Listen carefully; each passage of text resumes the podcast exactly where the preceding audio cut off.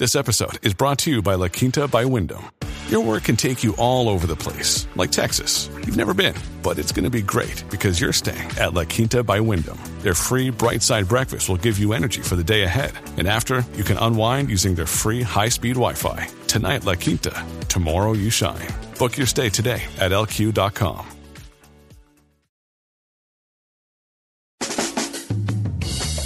Live from everywhere USA, it's Fox Across America with Jimmy Failla. It is Fox Across America with Jimmy Failla. Jimmy is on a beach, we think. Unless he's been kidnapped by pirates, unless he's become a pirate. This is Rich Zeoli from WPHT in Philadelphia.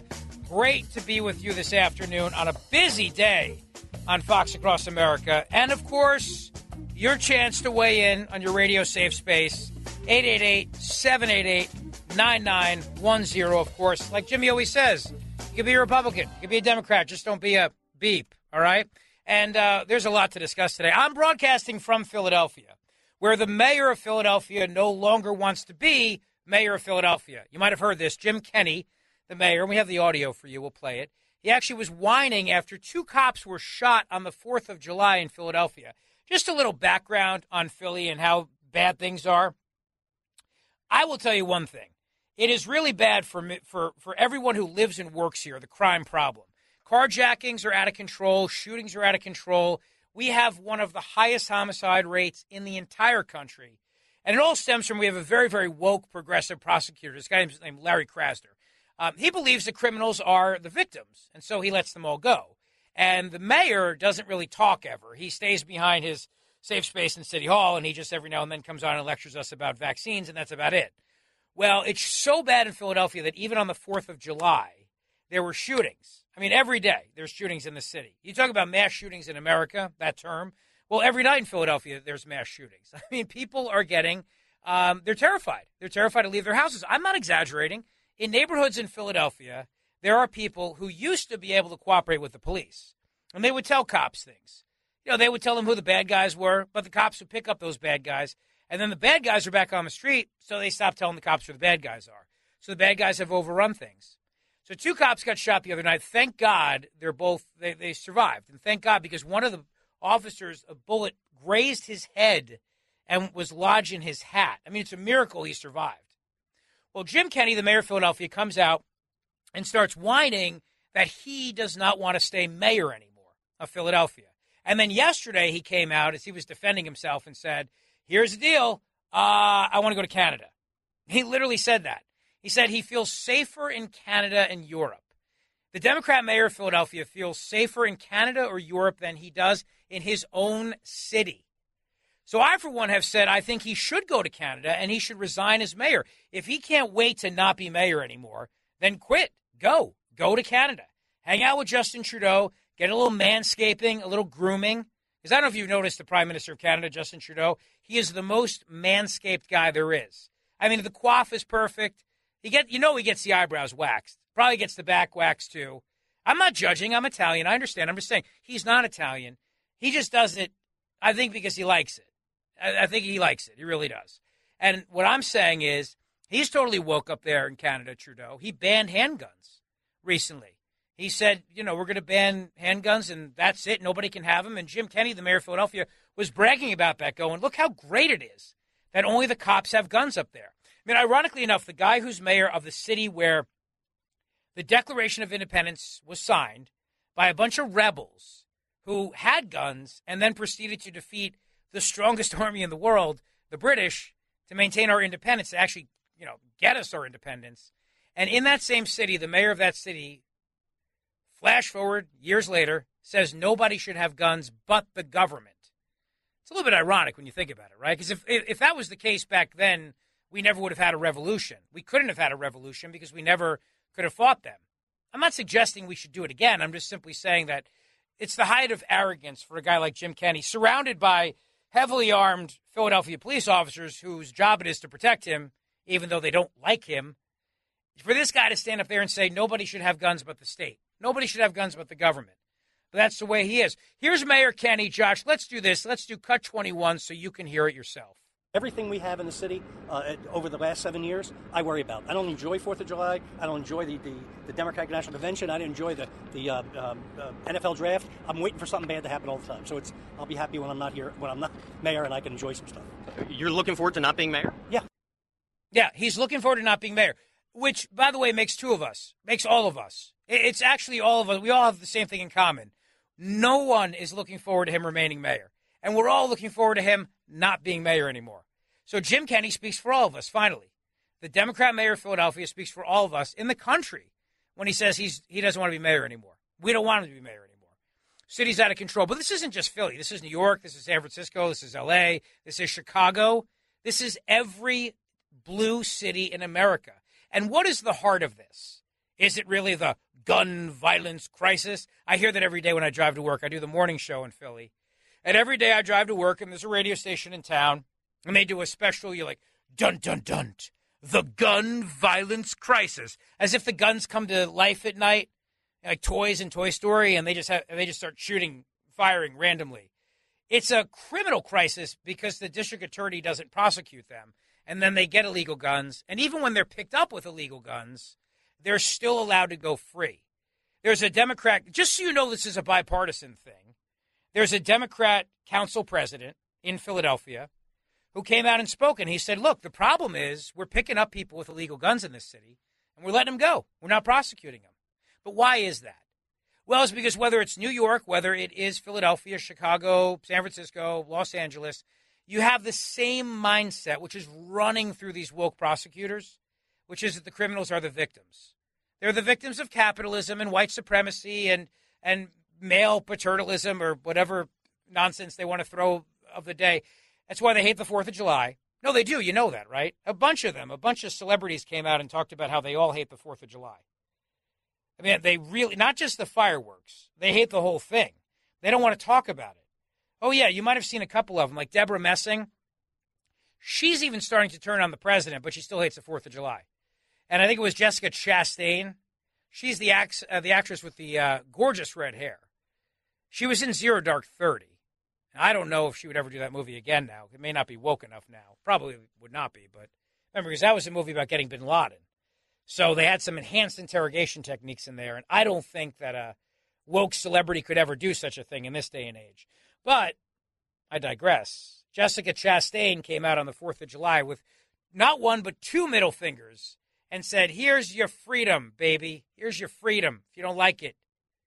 But the truth is that Americans are waking up, I think, to what's happening in these cities. And it's not, it's not, I'm, I don't want to just say it's a problem that Democrats are the problem. I think it is, you could, I know Democrats are frustrated too in Philadelphia. I have had on my show in Philly the former mayor Ed Rendell, who was also governor. I've talked to the former prosecutor of Philadelphia, Seth Williams, who's also a Democrat. I mentioned to you that Democrat council members are also calling on the mayor to resign. They want the prosecutor, the district attorney of Philadelphia to resign. No, it's just that within the Democrat Party, there is a strain of Marxism that's running through them. And I don't mean that as a pejorative, like I'm trying to put somebody down. Oh, you're a Marxist. No, it's a philosophy, it's a political philosophy. Whatever your philosophy is that drives you in life, for them, it's that philosophy. Maybe your, your philosophy is driven by Christianity, or maybe it's Judaism, maybe it's utilitarianism, maybe it's, it's, it's um, liberalism, classical liberalism, I mean, you know, the kind espoused by Jefferson and Locke. But, I, but when I mention Marxism, it's because these prosecutors believe that every problem in society stems from capitalism. They believe that in their core. This isn't just a preference, they believe it, they passionately do. And so a guy's a criminal not because he's a bad guy, a guy's a criminal because the system has so screwed him over his entire life that he has no choice. It's Jean Valjean stealing the loaf of bread in Les Miserables. Only this isn't a guy stealing a loaf of bread, it's a guy stealing your car and also your bread if you happen to have bread in the back seat. And the prosecutors, they think that the carjacker is the victim. So what you do is you don't incarcerate victims, you don't put them away. You put the bad guys away. And who are the bad guys in the mind of the Marxist prosecutors in the country? It is corporations, rich people, white people in power who have pushed down and suppressed people. The irony, of course, in Philadelphia is that the previous district attorney, who's African American, Seth Williams, has been accused of being a racist by the current district attorney, who's white, and the former mayor of Philadelphia, Michael Nutter, who's black, has said that the current district attorney in Philadelphia, Larry Krasner, who's white, by releasing all these people on the streets, is the height of and the epitome of white privilege because the crime is soaring across the city in largely black and brown neighborhoods. So it's not a racial thing in any way, shape, or form. It is a situation where a guy who is a Marxist winds up blaming the system for creating criminals. And so he'd rather spend his time going after the cops. He'd rather spend his time trying to free people who have been incarcerated in the city. He try to he spends his time going after corporations. All of the pillars of society. And then whatever woke terms they want to throw around and blame today, the hierarchy, the patriarchy, whatever, they'll throw those out too and blame those, but not the criminals. And so you've got Democrats and Republicans speaking out. You've got African Americans. You've got white residents. You've got residents of every stripe, every color. Poor and rich, old, young. They're all saying the same thing. They're saying our cities are getting besieged. Because what all these cities have in common is that thread that's running through them. And that thread is the belief by these prosecutors that we have criminals who are unfortunate souls who've been harmed by all of these factors in society. Now, as the former mayor of Philadelphia, Ed Rendell, said to me, who was also a prosecutor and also the governor and a Democrat, he said, Look, Rich, it's one thing to talk about how schools are failing, or it's one thing to talk about how there may not be enough jobs or something like that. But it's entirely different when the prosecutor of the city has the mindset that it's all of society that is horrible, and all of society is oppressing people to the point of where they have no choice but to become criminals. And since they have no choice but to become criminals, you can't prosecute them. I mean, think about it out in California. If, if you're living in California, you're listening in Fox Across America right now, and you know that they're not prosecuting people for shoplifting. Look, I'm not talking about the fun Winona Ryder kind. I'm talking about the kind that goes on all the time, over and over again. And they won't prosecute you unless you're I think actually shoplifting the store, like literally packing the store up onto a, a truck and driving away with it. I think it's about the only way they'll prosecute you out there. It's bad. It's so bad in San Francisco that the homeless people don't want to stay in San Francisco right now. I'm not kidding. I have a guy who's a friend of mine out there who said even the homeless are leaving the city because they can't take it anymore. It's bad across America. But the good news, though, is that we have an election coming up, and I think people have had it. A new poll came out. It's a Monmouth University poll and finds 54% of Americans believe the middle class has not benefited at all from the president's policies. And the middle class, they see the crime, they hear about it. There's carjackings in the suburbs. The economy is hurting right now with gas and inflation. So the good news is it's like sometimes when you have that that uncle who drinks a little too much and maybe there's the Thanksgiving dinner and you know maybe he spills red wine in his wife's white pants and you go, all right, we've hit rock bottom here. We it's one the belligerent talk at the dinner table was one thing, but the spilling of the red wine on the white pants, that's it. We've hit rock bottom. We can only go up from here. And I think we're at that place where we can probably only go up from here. That's the good news that I bring you this afternoon on Fox Across America. It's me, Rich Zeoli, in for my buddy Jimmy Failla, our man, our hero, our leader, who is hopefully fishing right now. We'll be right back. You're riding around with America's cabbie. Taxi! Taxi! You're hanging out with Jimmy Failla on Fox Across America. It's time to take the quiz. Five questions, five minutes a day, five days a week. Take the quiz every weekday at thequiz.fox and then listen to the quiz podcast to find out how you did. Play, share, and of course, listen to the quiz at thequiz.fox.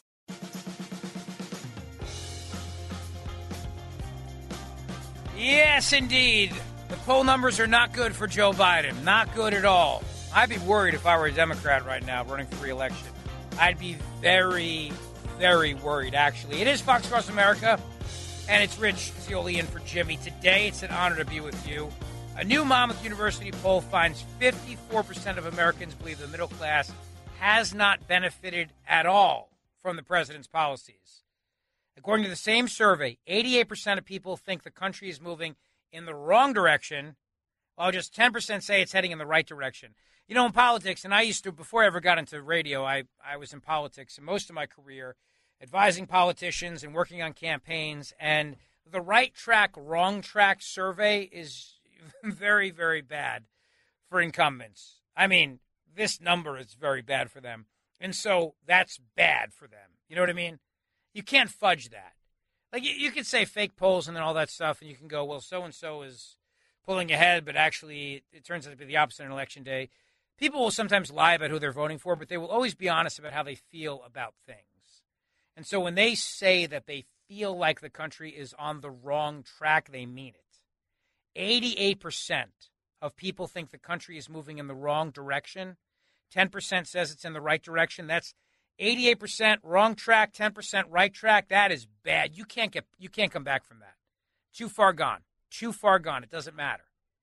And why? Why is it like this? 33% of respondents said inflation was the biggest concern. 15% said gas prices. But you know it's even more than that. It's it's the cost of living in general. And it's a it's a, a sense of hopelessness about tomorrow. This president does not inspire confidence that tomorrow's going to be a better day. He really doesn't. And the latest thing, yelling at gas stations, yelling at gas stations, lower your prices. So gas stations are, are all independently owned. He tries to act, well, first of all, he blames Putin. That doesn't work. So then he blames big oil, and that doesn't work. So then he starts yelling at the little gas stations. Lower your prices. Be a patriot. Lower your prices. They don't make that much money from actually the sale of gasoline. They don't. They make money from you going into the store and buying a pack of smokes or a drink, a cup of coffee, a bag of chips, something like that. That's where most gas stations make their money. It's not on the gas, not on the fuel. But Biden doesn't understand economics, so he doesn't know that. Or whoever tweeted that for Biden doesn't understand economics, so he doesn't know that. But if you think about how the average American is feeling right now, even Democrats are feeling powerlessness. Powerlessness. It's like the old thing they used to talk about learned helplessness in animals. You can gauge depression this way. When when animals feel like there's no hope and they just give up and they basically die, that that sense of helplessness is also something people have a very hard time coming back from.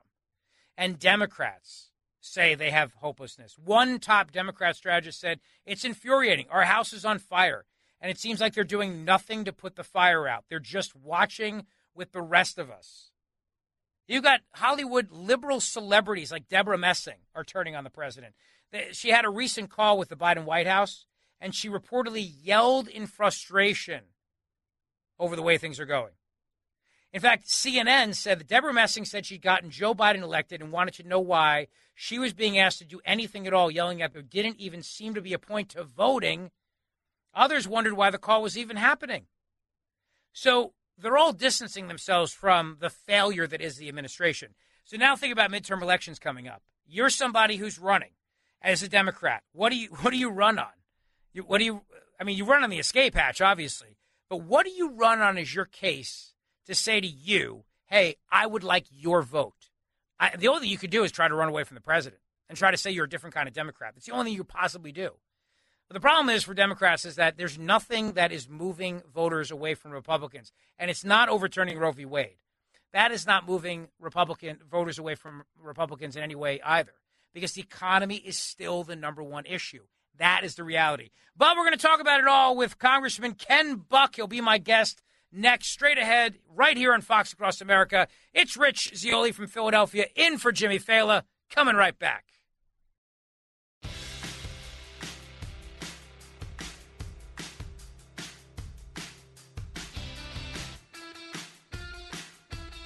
It is a crazy day in America right now, isn't it?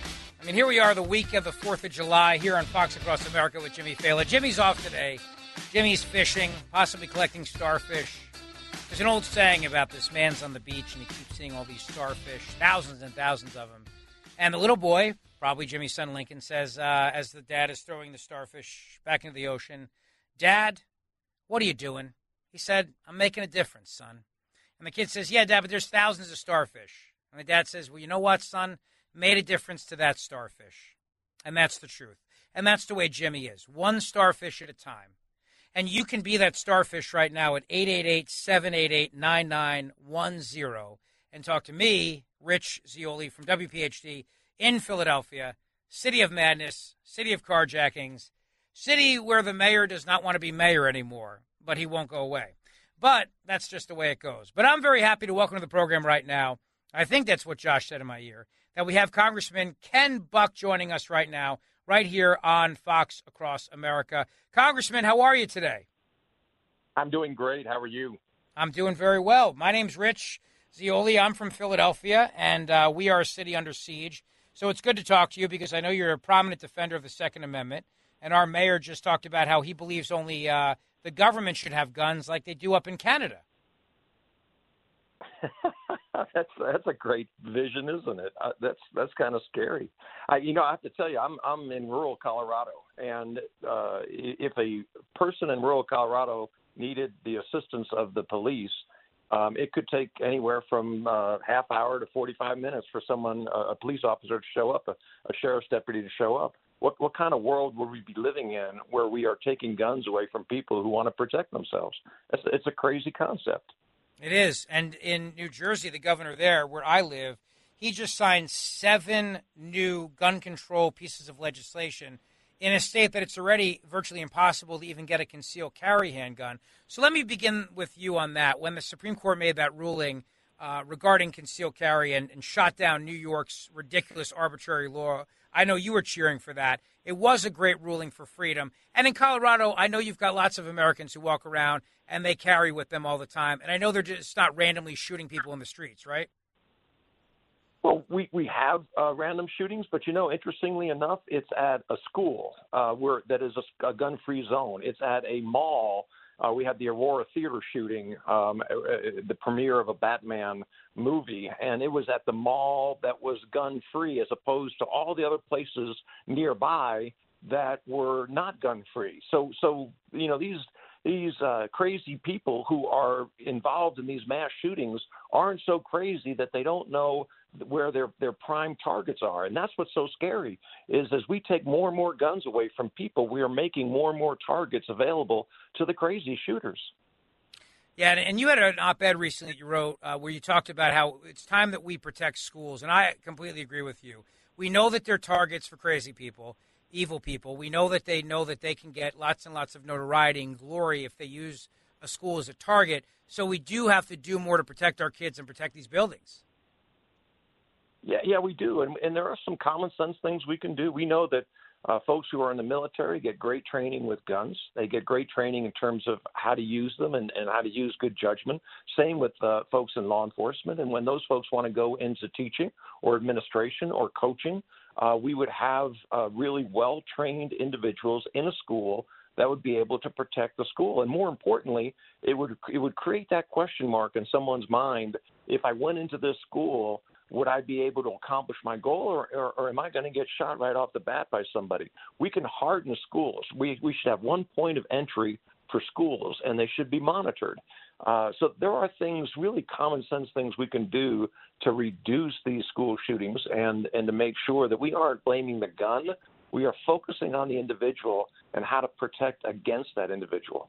Yeah, I, I agree with you, Congressman Buck. And – I think uh, when you think about rural, I mean, you're in rural Colorado. I'm in a, I'm in a big metropolitan area here, but I think a lot of the issues that Americans are talking about are all the same. It's inflation, it's gas prices. What did you think about Biden attacking gas station owners the other day? Yeah, that's that's so misplaced, and and, and America sees through that kind of, of rhetoric. We, for so long, we've heard the left talk about shutting down fossil fuels, oil and gas drilling, and uh, in fact, uh, candidate Biden, when he was running for office, uh, said that he would get rid of uh, oil and gas uh, drilling in America. And now we see the result of it. And he can't run away from that. He can't run fast enough away from that. He owns the fact that our gas prices are, are high.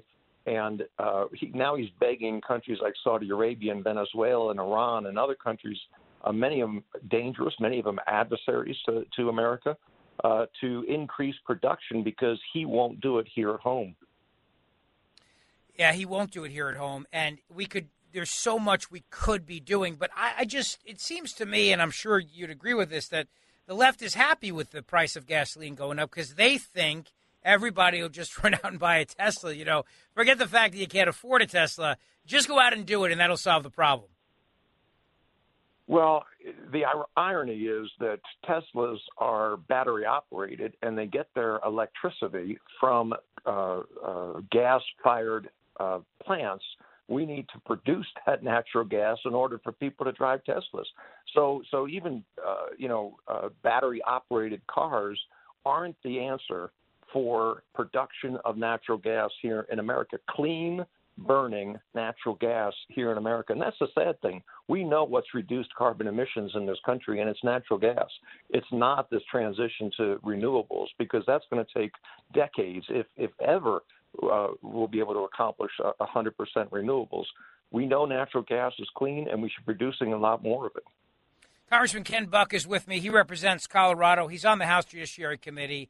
He's also a great tweeter, too. I saw one of your tweets the other day where you took a shot at Pelosi over her ice cream addiction, and you said maybe now that the price of ice cream has gone up, Pelosi will care about inflation. Boom, good for you.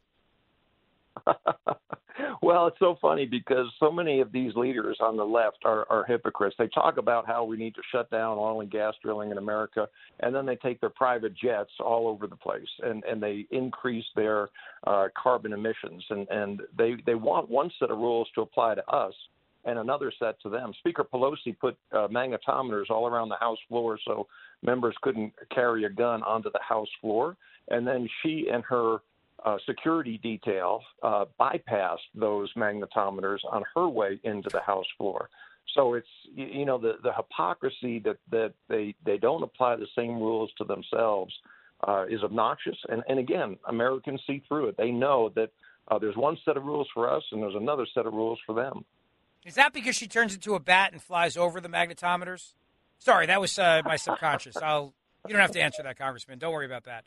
Uh, let me ask you another topic too, while I have you today, and that is about you remember the House Foreign Affairs Committee, uh, China. I want to ask you about China because I heard now that China is getting our oil. So Biden taps the Strategic Petroleum Reserve in a, in a, in a fake attempt to lower gas prices, and somehow our oil ends up on China. I, I also saw a story that China is looking to take over the moon and that NASA and the Pentagon are warning about this, uh, still seems to me like China is absolutely our greatest threat to freedom.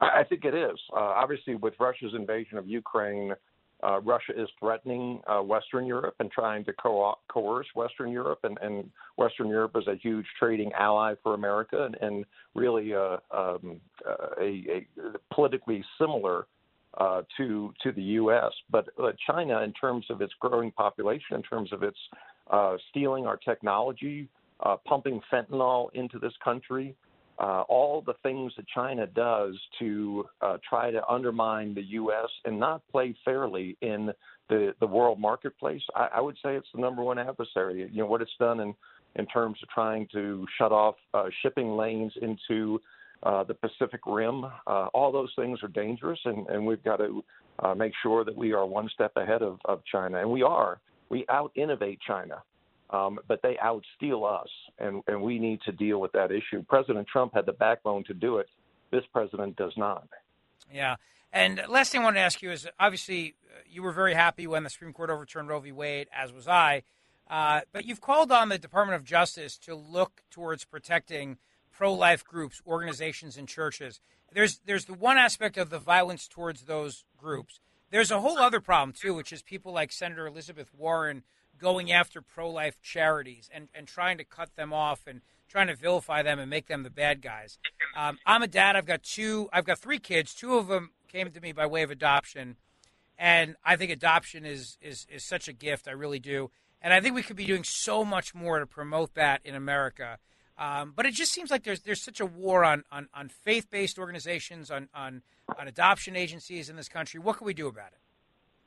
You, you know, Rich, it goes back to hypocrisy again. When when um, I was a federal prosecutor in the 1990s, and there were attacks on the Planned Parenthood clinics, and I'm absolutely against violence. Always have been. That's why I spent 25 years as a prosecutor the president, President Clinton, ordered the U.S. Marshals to protect Planned Parenthood clinics.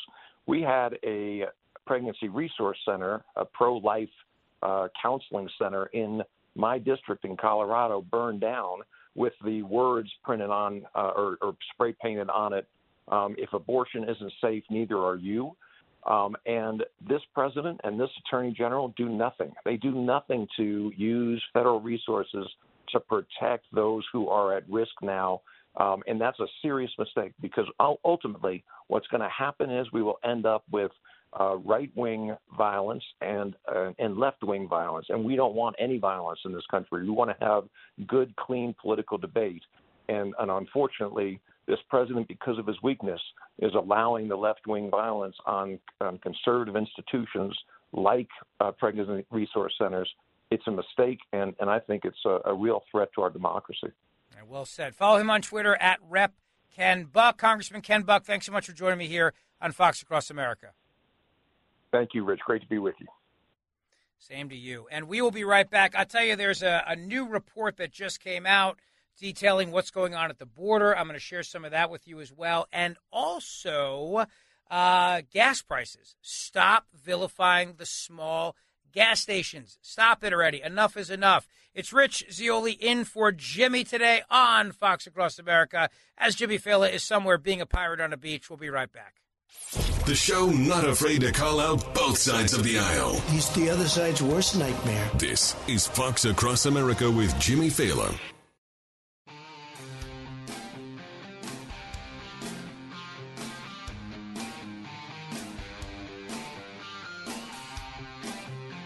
It is Fox Across America. It's Rich Zeoli broadcasting live from Philadelphia Jimmy Failla's off today. and uh, surrounded by gun violence. And uh, Charlie from Palm City, Florida, he'd like to weigh in today on everything we're discussing. Charlie, I wish I was in Florida. It's my dream to join so many others in the Northeast and escape to Florida. So you have my jealousy, sir. It's a beautiful area. Actually, Dan Bongino used to live uh, in Palm City. Well, there you go. The finest Stewart, people. This is next door. But I called up your screener and mentioned common sense. And then the congressman mentioned common sense. I don't think we have any common sense left in government, the federal government. Certainly not with uh, Joe Biden. And I also think that I'd love to see term limits for staffers. Those are the unelected bureaucrats that write all the bills that a lot of these people that are in our government don't even read and sign off on. What do you think, Rich? You know what's interesting about common sense is that it's something you and I, as smart, educated people, take for granted. And I think that the problem is when people get to Washington, they lose common sense because they're always putting their own ambitions ahead of everything. I think term mm-hmm. limits would solve a lot of that. I really do. I think that uh, you know common sense would dictate you don't spend your entire career in Congress. I think common sense would dictate you read a bill right before you vote on it. Don't I mean? Don't you think, absolutely. Charlie, that that would be common sense? Yeah, I think you should read a contract before you sign it. Sure. And a bill is a contract with for America, not on America. It's for America. All right, Charlie. Thanks for call the Fox Across America. Appreciate it all the way from beautiful Florida. Oh, I should have asked you about Governor DeSantis. I think the world of him. Um, it's funny because down in Florida, they were actually people. Gavin Newsom, who's the governor of California, is running ads in Florida, in Florida, and he's doing it under the guise of he wants the people that left California in the pandemic to come home, come home. But you know why they left? They left because of his draconian lockdowns. They left because it's so expensive. They left because of all the poop on the streets. I mean, really, that's why they left. And uh, red states have been doing very, very well in not only attracting businesses but also people too, who are fleeing blue states. A lot of the what precipitated this was not even the economy as much as it was the lockdowns, and the economy was a nice added bonus to all of that. So Newsom wants to run for president, and so what Newsom is doing is he's running an ad in Florida. Why? Because Florida's a swing state; you got to win it, and he wants the matchup to be Newsom, DeSantis. That's what he's thinking right now in his head. So he's going right to ground zero, of Florida, trying to get his well coiffed head on the faces of every Floridian down there. But it's not going to work because you'd have to be nuts. You never hear of anybody leaving Florida for California. You notice that? You don't hear people leaving Texas to go to California. I mean, unless they have to for work or something, but you never hear that. You just don't hear it because it doesn't happen. Um, Brian's in Clarion, Pennsylvania. Brian, good to talk to you today. Hi, thanks for taking my call. I just wanted to comment on the Philadelphia gun violence. My parents grew up in Germantown in South Philly. We moved to the suburbs when I was a child in the 60s. But, you know, we used to have uh, mental institutions. Byberry was a big one in Philadelphia, and we used to have state hospitals. Well, they closed them down and they released the people into the so called community so they could integrate them. And for the past you know several decades our mental health approach has been failing obviously because of these gun shootings and whatnot and of course they were like one flew over the cuckoo's nest i volunteered at byberry when i was in school, high school, and um, you know, or uh, the Snake Pit with I got Olivia about thirty de seconds, so, so go ahead. Okay, well, we just need to open these institutions Yeah, we need and more put mental these health. whack jobs. Yeah, put these whack jobs in them instead of in the community so they can be treated. That's it. All right. Well, listen, I mean, you know, and thanks for the call. I, I appreciate it, Brian. I think, look, you know, the, the reality is we have a mental health crisis in this country, no doubt about it. Uh, that's very obvious. There's no question. But, like, to take the shooter in Illinois, for example, they knew this guy was nuts. They knew this guy was crazy. And the cops even came to his house at one time and confiscated his knives and things like that, but he was never arrested. The, the biggest problem that I have with red flag laws, for example, two issues. Number one, I find that it's it's very hard to have any due process whatsoever. So I, I'm opposed to the idea of red flag laws on the very basis of it is a confiscation, and I don't see how you can possibly argue that you have due process if you have not been found guilty of a crime. Number two, if a person's so dangerous that you're going to take the person's guns, what about their car? You're going to let them drive around? I don't want that person driving around. How about you? Do you want them driving around? I don't think so. All right, we got a lot more to say. This is Fox Across America. Jimmy Fail is off today. I miss him. You miss him. But it's me, Rich Zeoli, in for Jimmy. You can tweet me at Rich Zeoli, R I C H Z E O L I. Coming right back. Live from everywhere USA, it's Fox Across America with Jimmy Failla. It is Fox Across America. It's Wednesday. Amazing how the week goes by so fast when it's a four day work week. I can definitely get behind this. As a policy, I get behind this. Jimmy Fail is off today, enjoying the four day work week. It's me, Rich Zeoli from WPHT in Philadelphia, with you, miles and miles away from the Texas border, and yet, nonetheless, affected by it every single day. We are in what is known as a sanctuary city. In fact, um, here's a video of our idiot mayor dancing to the announcement that Philadelphia has become a sanctuary city. And he's a bad dancer too. I mean, this is the epitome of the of the overbite. You know what I mean? He's in a goofy over uh, like the suit's too big and he can't dance and he's in the hallway and Jim Kenney stands there and he goes, "We are a sanctuary city, yeah!" And he dances like like like like an old like like a drunken guy at a wedding. You know what I mean? Who can't dance and you go, "Grandpa, sit down." It was, it was oh, it was just bad. That's where we are. And part of the reason why crime is rampant is because we've established lawlessness as a policy in so many places. And some counties in Texas now are taking action. You know, they're, they're, they're trying to do something about this. And Fox News, we heard about this. If you were watching Fox News today, as a matter of fact, you heard about this because Fox and Friends first this morning, National Border Patrol Council VP Art Del Cueto, now calling on Texas Governor Greg Abbott to call what is happening at the border an invasion. An invasion. You know, it's funny, if you listen to the media up in my part of the country, up in the Northeast, they don't talk about the border. They act like it's a giant conspiracy. You know what I mean? It's a conspiracy that you're suggesting that something's happening, that you're making it up. Like, come on, everything's fine down there. Quit your whining. Everything's fine. There's no problem. There's no crisis. There's nothing to see here. That's literally how they approach things. It's true. They approach things that way. They think that we are all making it up. And then if you're down in Texas right now, you're making it up. You're you're you're in you're in a fantasy. You're trying to scare people. That's the reality. And why would it be an invasion at the border? It's because we have an administration that is more than happy to have open borders. They believe it, they live it.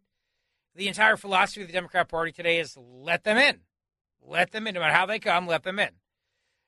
By air, by, lee, by, by sea, by land, it doesn't matter, and they don't need any sort of documents, and they don't need legal status. Just come on in. Take over a country without firing a shot. That's the truth. Well, here's the audio from this morning on Fox and Friends first. Clip number 10. You know, the frustration goes beyond these officials. The frustration has been at, you know, the heart of the many Border Patrol agents that are out there and they've been working, you know, nonstop. Uh, you're seeing the amount of individuals that continuously are coming into the United States claiming some, some type of asylum. It's pretty much a catch and release is what's happening. You know, uh, everyone's overwhelmed and somebody needs to do something about it.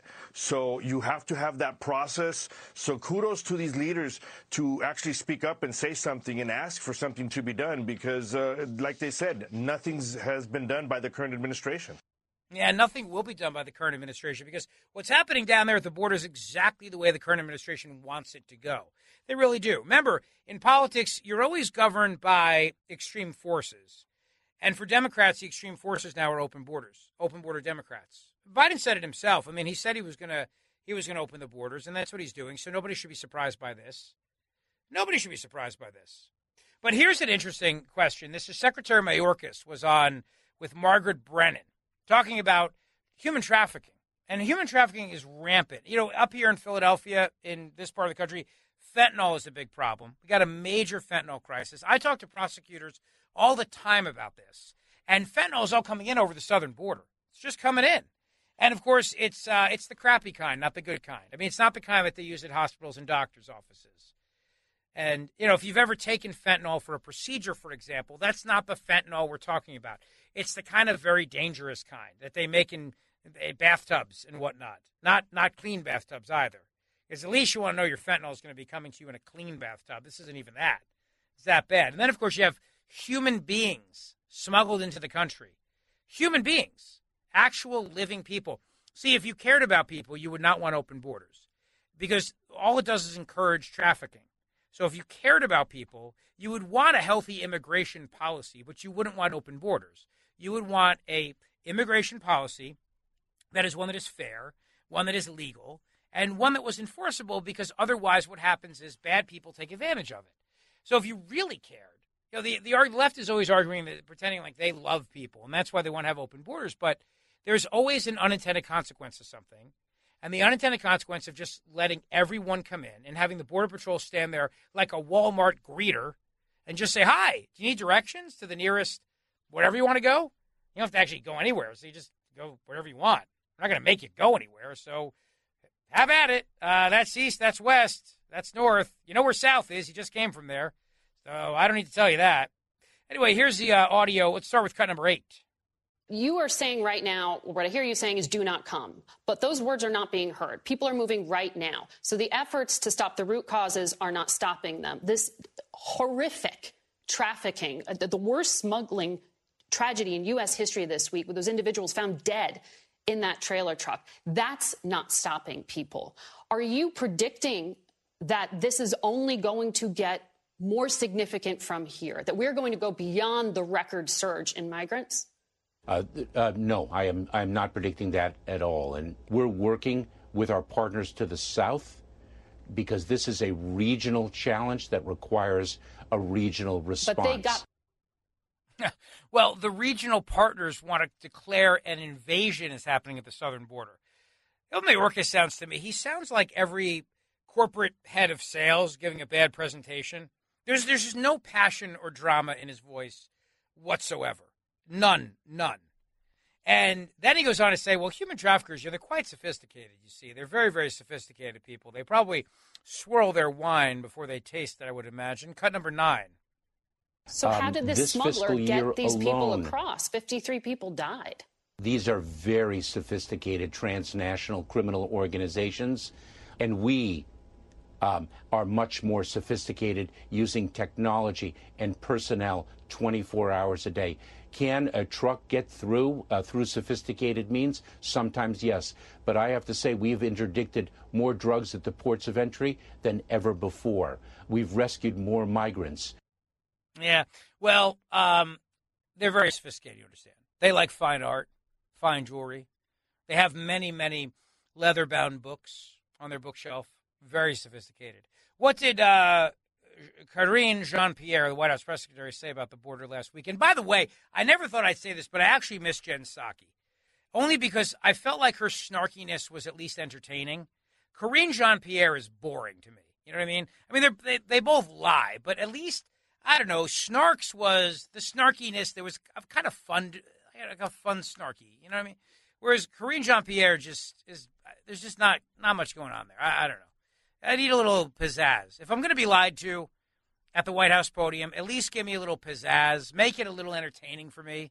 You know what I mean? Give me a little fun when you're when you know you're you're blowing smoke up my skirt, as they say. Not that I wear a skirt, although I could apparently because there's no problem with that. Uh, this is cut number eleven. We're focused on them, on the facts, uh, on and holding the human strugglers who endangered uh, vulnerable individual uh, individuals for profits accountable. Uh, and we're and we're focused on continuing our historic actions to disrupt dangerous smuggling networks, including through new uh, anti-smuggling campaign that just in the first two months uh, resulted in over 1,800 arrests. but the fact of the matter is, the border is closed a new anti smuggling campaign? What does that even mean exactly? And why is this new when we have a crisis going on? It's pretty much a catch and release program at the border, is what's happening right now. So that's what we're talking about right now. Oh, hey, you want, you know, speaking of craziness, I should mention to you too, uh, as we're discussing all of these things, Alexandria Ocasio Cortez.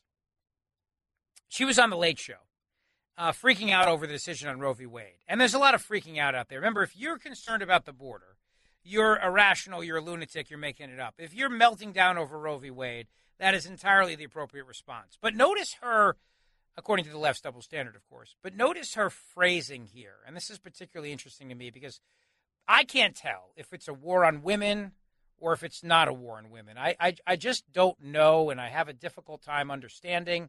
So take a listen to the language that she used cut uh, 26. The Supreme Court has engaged in the overreaching of its authority in denying the human and civil rights of any pregnant person or person that could become pregnant in the United States of America. They have engaged in overreach, and it is the responsibility of the president and Congress to put the Supreme Court in check because they have delegitimized themselves.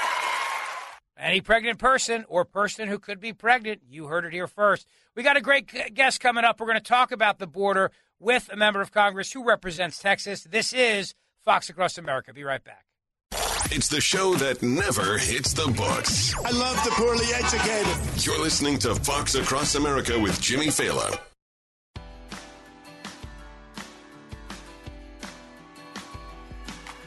Okay, it is Fox Across America. Jimmy's off today. It's me, Rich Zeoli. Happy to be here with you. And very, very happy to welcome our guest to the show, Congressman Jodey Arrington, representing Texas's 19th Congressional District. Hey, Congressman, thanks for making time for me today. Appreciate it. Yeah, appreciate you having me on, Rich. Absolutely. We're talking about the border. We're talking about what's going on down in your home state of Texas. Uh, and I understand now there's more calls for this to be declared an invasion, for uh, for Texas itself to do something in, in, in light of the administration's failure? Well, yeah. Listen, this president does not have uh, have any show any signs that he's going to change the course that he's on, which is a course of lawlessness and chaos. He's he's placating to the open border uh, left leftist radicals, uh, and Texas and border states are suffering for it, and our entire country is suffering. And so, you know, we've we've introduced legislation, we've signed on to legislation, we've written letters, but uh, this president is unrelenting, and this uh, a crisis is unmitigated and only getting worse. So you look at the Constitution, Rich. It's it's it's very clear and and plainly written. When the federal government abandons its citizens and states like Texas, when when they do not make good on the guarantee to protect against an invasion, the states retain the sovereignty of self-defense, and that's really the basic principle we're talking about. Yeah, and it's funny because uh, I mean it's not funny, but it's ironic. You you are uh, calling me from Texas. I'm filling in for Jimmy today, broadcasting from my home city of Philadelphia, where I do the morning show on WPHT. And we are a sanctuary city for illegal immigrants. And when we became a sanctuary city, our our moron mayor jumped up and down and did a dance declaring us to be a sanctuary city. Uh, you tweeted out, Congressman, that you applaud South Texas for becoming sanctuary counties for U.S. citizens. I love that because that's just a smack in the face to cities like Philadelphia. Yeah, while while cities like Philly and, and others around the country celebrate lawlessness and a disregard for a pillar of of our domestic tranquility and our constitutional republic, which is the rule of law, for heaven's sakes, it's sad. But you've got these local leaders in Texas basically declaring a sanctuary city for United States citizens, for law-abiding citizens, for for enforcing the laws of the land with respect to immigration. And so, yeah, it's ironic. It's sad that it has to be done. But at this point, you know, this this influx, this deluge, not just people and the and the cost to our society uh, and the economic costs that come with it, but the drugs and the crime that is threatening our fellow Americans, the drugs alone, as now the leading cause of death of of Americans aged 18 to 45 is unex- unacceptable. And these guys are standing up, and I pray that our other leaders across the state will do the same because it's our only hope to stave off this invasion and defend our sovereignty and protect our citizens. The only hope. And I'm glad, you know, I mean, it matters everywhere. I always say this notion of what a border state is we may not be geographically next to the border, but our streets are flooded with fentanyl uh, every day here, and, and, crime is surging with illegal guns. I mean, where do people think all that's coming from? It's coming from the southern border. It affects everybody around the country.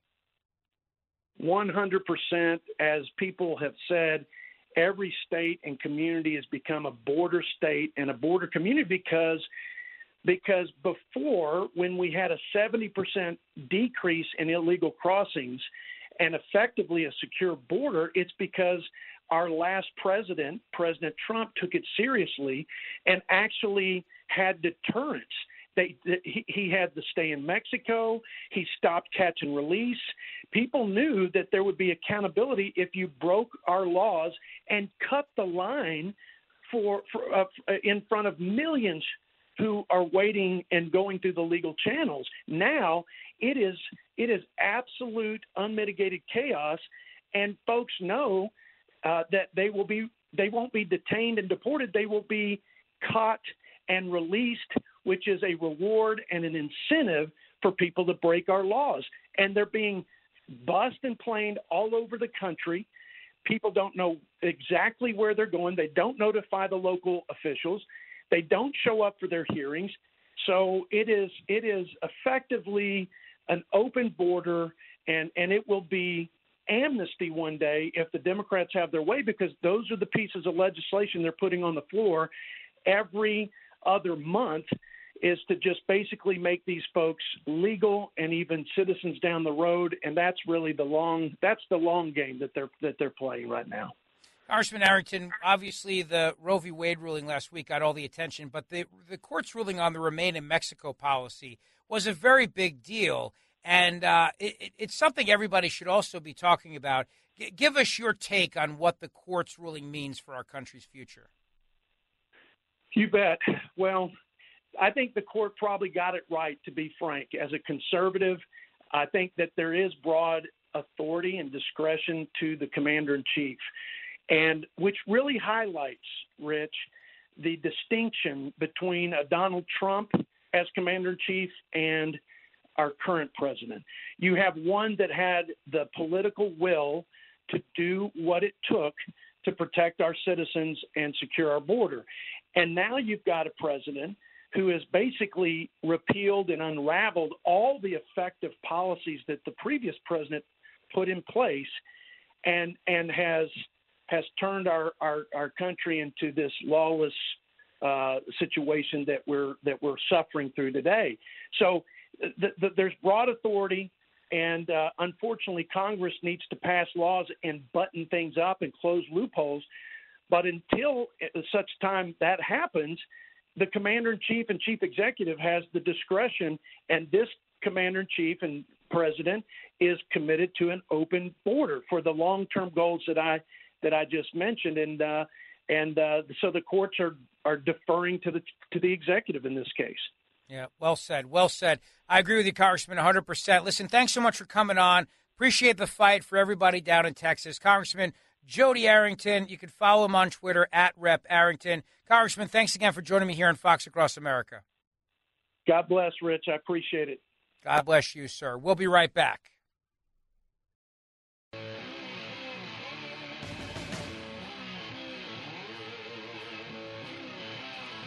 Yes, it is Fox Across America. Jimmy Fail is off. Probably reading a great book about Hootie and the Blowfish. That's the topic of our next segment. It's me, Rich Zeoli, with you, and thank you for being here in Fox Across America. I, like you, grew up listening to the music of Hootie and the Blowfish, and I'm really excited about this book. It's called Swimming with the Blowfish Hootie, Healing, and One Hell of a Ride. And the author, Jim Sonefeld, joins me right now. Hey, Jim, Thanks for joining me here on Fox Across America. How are you?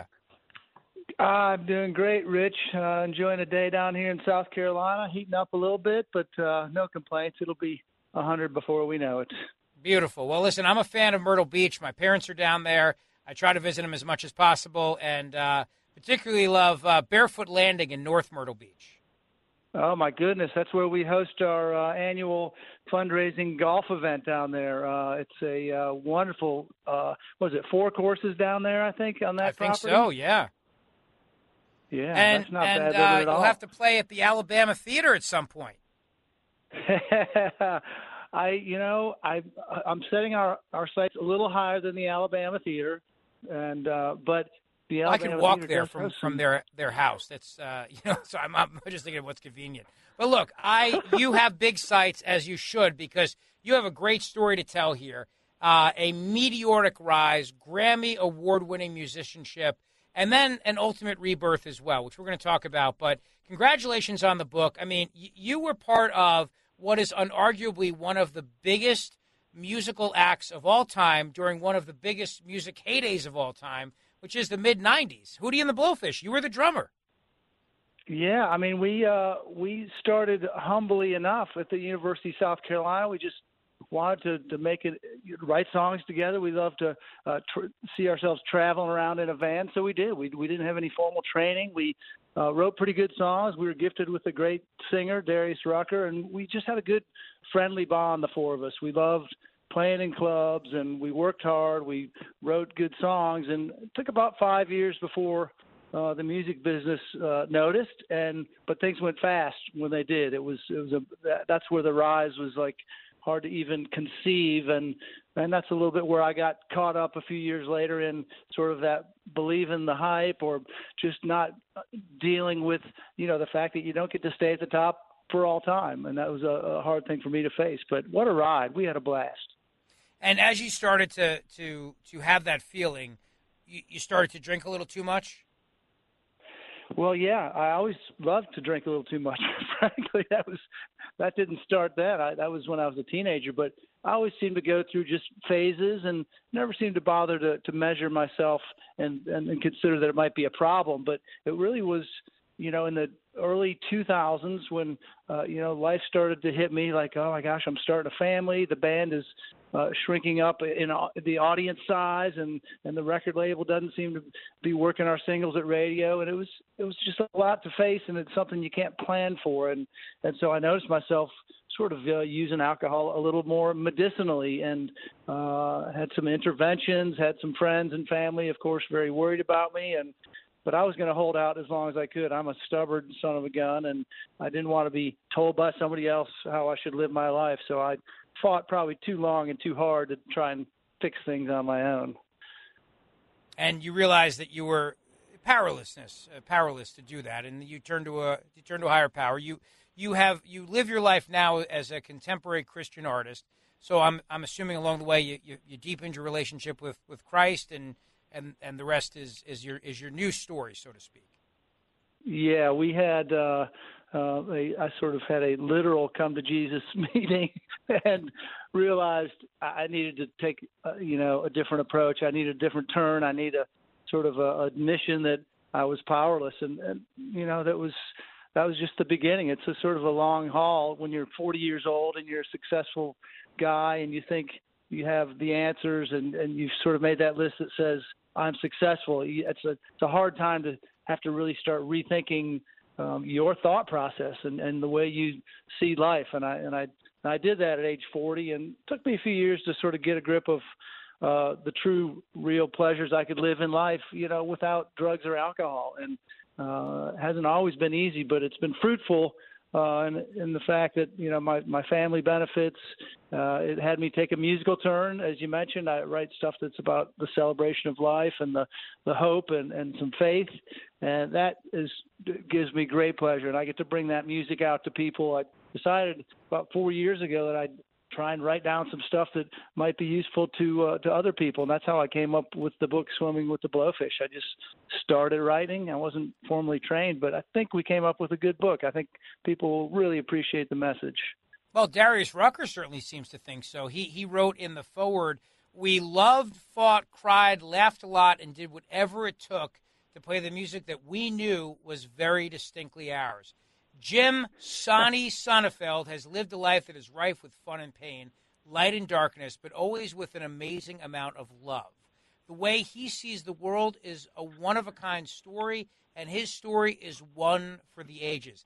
Pretty high praise, Jim. Well, I'm, you get to know one another when you drive around in a stinky Ford van for four or five years, you know, hitting fast food restaurants for your next meal and playing for beer and chicken wings, and and we did. We had a great bond, and we still do. Uh, I've loved to see Darius's rise in country music, and my whole family gets to to go out and see him touring around and working his tail off. And you know, when we got back together for our 2019 group therapy tour, which I write about in the book, it was such a celebration of you know the fact that we had taken a long time off and most, if not all, of our original fan base were there to come out and buy tickets and see us uh, on an amphitheater tour. We we were doing numbers in 2019 like we hadn't done since 1995, which was insane to even think about. Hmm.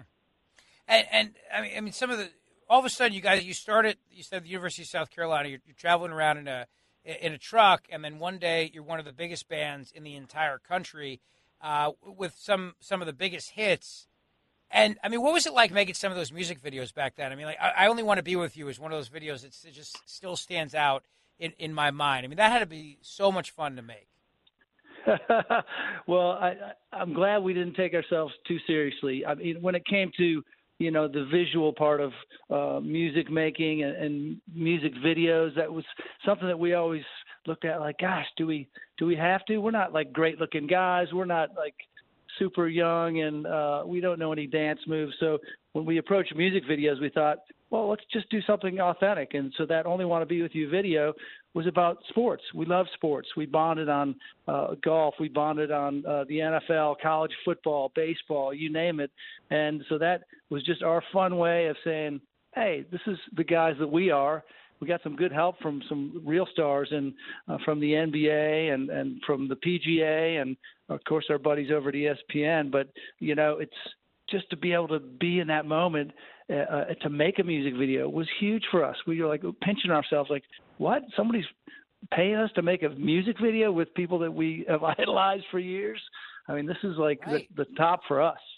Oh yeah, absolutely. And I mean, I, you know, I, Hold My Hand, Let Her Cry, all these songs were on one of the, the, the biggest debut albums of all time.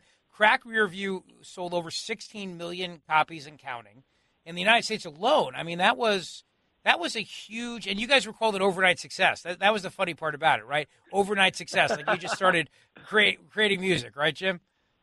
Yeah, I've been called worse things, but yeah, it wasn't uh, entirely accurate that we were overnight successes. Uh, in the people's eyes, sure. Where did we come from? Who knows?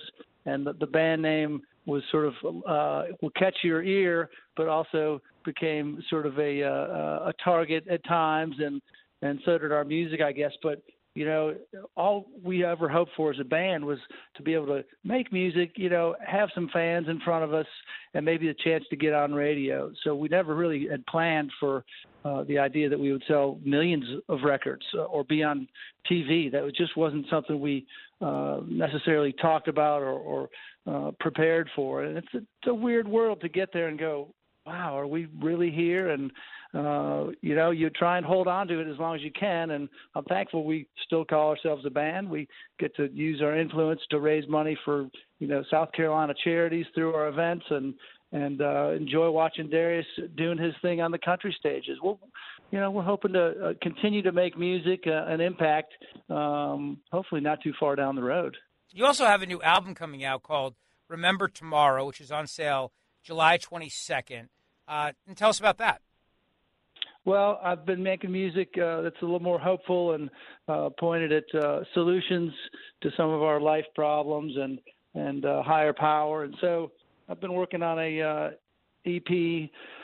Uh, it's got six songs on it. It's got you know a couple specifically Christian themed lyrics. It's got a couple other that are just good, positive, you know, feeling songs. And it's it's rock and roll. It's not that far off the Hootie and the Blowfish track. Uh, I was one of the writers in the band for Hootie, so I've sort of stuck to that uh, style, if you will. Electric guitars, you know, old-fashioned uh, drum sets. None of the pre-programmed stuff that we hear a lot of these days. I kind of old-fashioned that way. I like the organic sound, but yeah, I'm excited. We're going to drop the uh, CD in July, and I'll go around and do shows for different audiences in the southeast and you know if we have any luck a lot of people will listen and that's what uh, that's what it's all about. Get inspiring other people. We're huge fans, and I'm a huge fan of music. So, you know, for for me to be able to make music that inspires others is a big deal because I'm a fan first. I'm I'm still inspired by music, old and new. I think it's great that you want to actually make music, you know, and, and not the pre-programmed stuff. I think that's really important. And obviously, as as I was reading through your book, what really struck me about your journey was, and something you said earlier too know this idea that it lasts forever. I mean, you're, you're at the top, you're filling arenas, major stadiums, and then little by little you see the crowds are getting smaller. Was there was that a sense of, of crisis for you at that moment? Were you, were you thinking to yourself there there was not going to be anything after this? I mean, what do you think, Jim, led you down the road where you had your your real sort of spiritual crisis at the time? Well, I think since I was unprepared for it, uh, and I didn't really know what to do with those feelings, you stare out at a big auditorium and and you start looking at the empty seats and uh, you know a year later there's more empty seats and and your singles aren't moving up the charts anymore. It's a hard thing to try and uh, interpret and and I, I didn't know how. And I you know what I did was always uh, drink to make myself feel better. It always felt like a celebration and uh, always sort of soothed everything for the time being. But uh, it's weird when you're out there looking at it and realizing huh what if this was the high point, uh, especially when we were selling a million albums a month in 1995 with Cracked Rear View? You sort of we did talk about it and say, guys, this probably is the high point. We are, although we've been doing it for a bunch of years, we may have uh, come out so strong in the beginning that the rest of our career may be smaller and that's a weird that's a just absolutely weird place some artists uh, maybe get the benefit of making four or five albums that grow sequentially, and then they have their million sellers. For whatever reason, we came out just booming, and then had to sort of consider, hmm, what what is this going to look like going downhill? But we enjoy making music. We've enjoyed it whether there were 20 people or 20,000 people in the audience. Always, uh, you just sort of uh, try and understand that some careers have longevity, some don't. I mean, look at pro athletes. They, you know, you get maybe three to five years at the top if you're lucky, and that's a small percentage of athletes that even get to the top. So we felt grateful to have ever visited it, um, and then we just try and sustain it best we can. Well said. Well, looking looking forward to the great success that continues in the future for you, Jim. Swimming with the Blowfish, Hootie, Healing, and one hell of a ride. Jim Sonefeld, thanks for joining me here on Fox Across America. Best of luck, man. Thanks, Rich. God bless. God bless you. We'll be right back. You're listening to the most addictive show on the radio. This is crack, rock cocaine. It isn't glamorous or cool or kid stuff. This is Fox Across America with Jimmy Failla.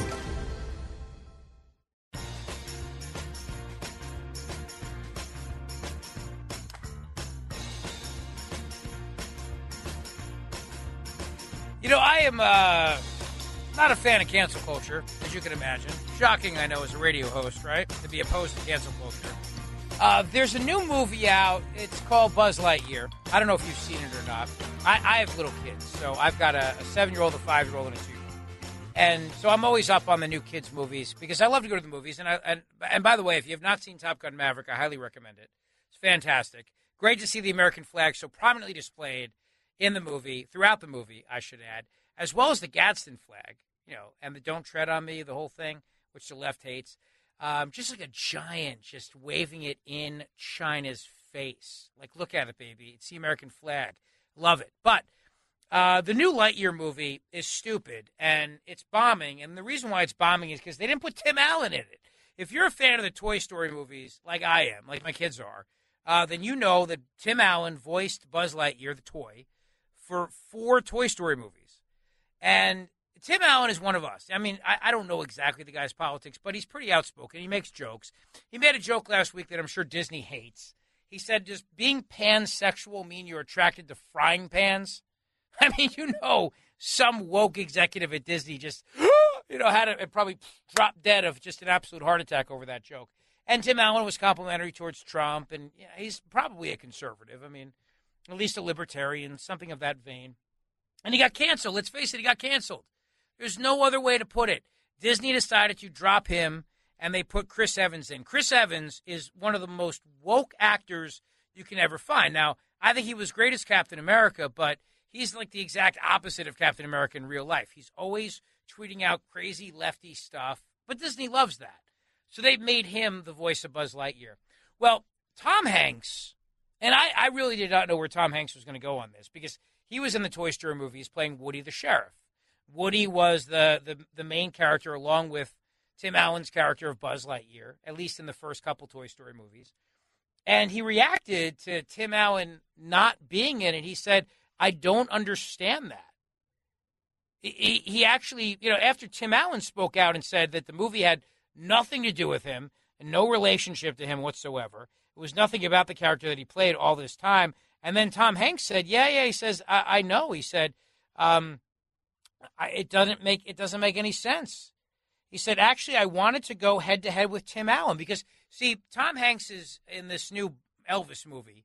He plays Colonel Tom Parker, who was Elvis's manager, and he said, uh, he said, well, what was it like, you know, to be up in the movies at the same time as the Buzz Lightyear movie, considering you played Woody the Sheriff all these years in Toy Story? What was it like for you to be in the theater at the same time? And he said, he said, actually, I wanted to go head to head with Tim Allen and then they didn't let Tim Allen do it. I don't understand that. And then the interviewer started to get a little bit uncomfortable and said, Well, you know, Chris Evans is a big name at the moment. And Tom Hanks responded, Yeah, yeah, yeah, I know, I know. He said, But here's the thing just as long as people come back to the theaters, then I'm, then I'm okay with it. I'm, I'm, I'm, as long as they, they do that, you know. So, I mean, don't think Tom Hanks is going to go anything and say too, too far on a limb here. But just the fact that he, like me, like you, can't believe it. They canceled Tim Allen, and it's a recognition that they, yes, they did in fact cancel Tim Allen. Says a lot right there.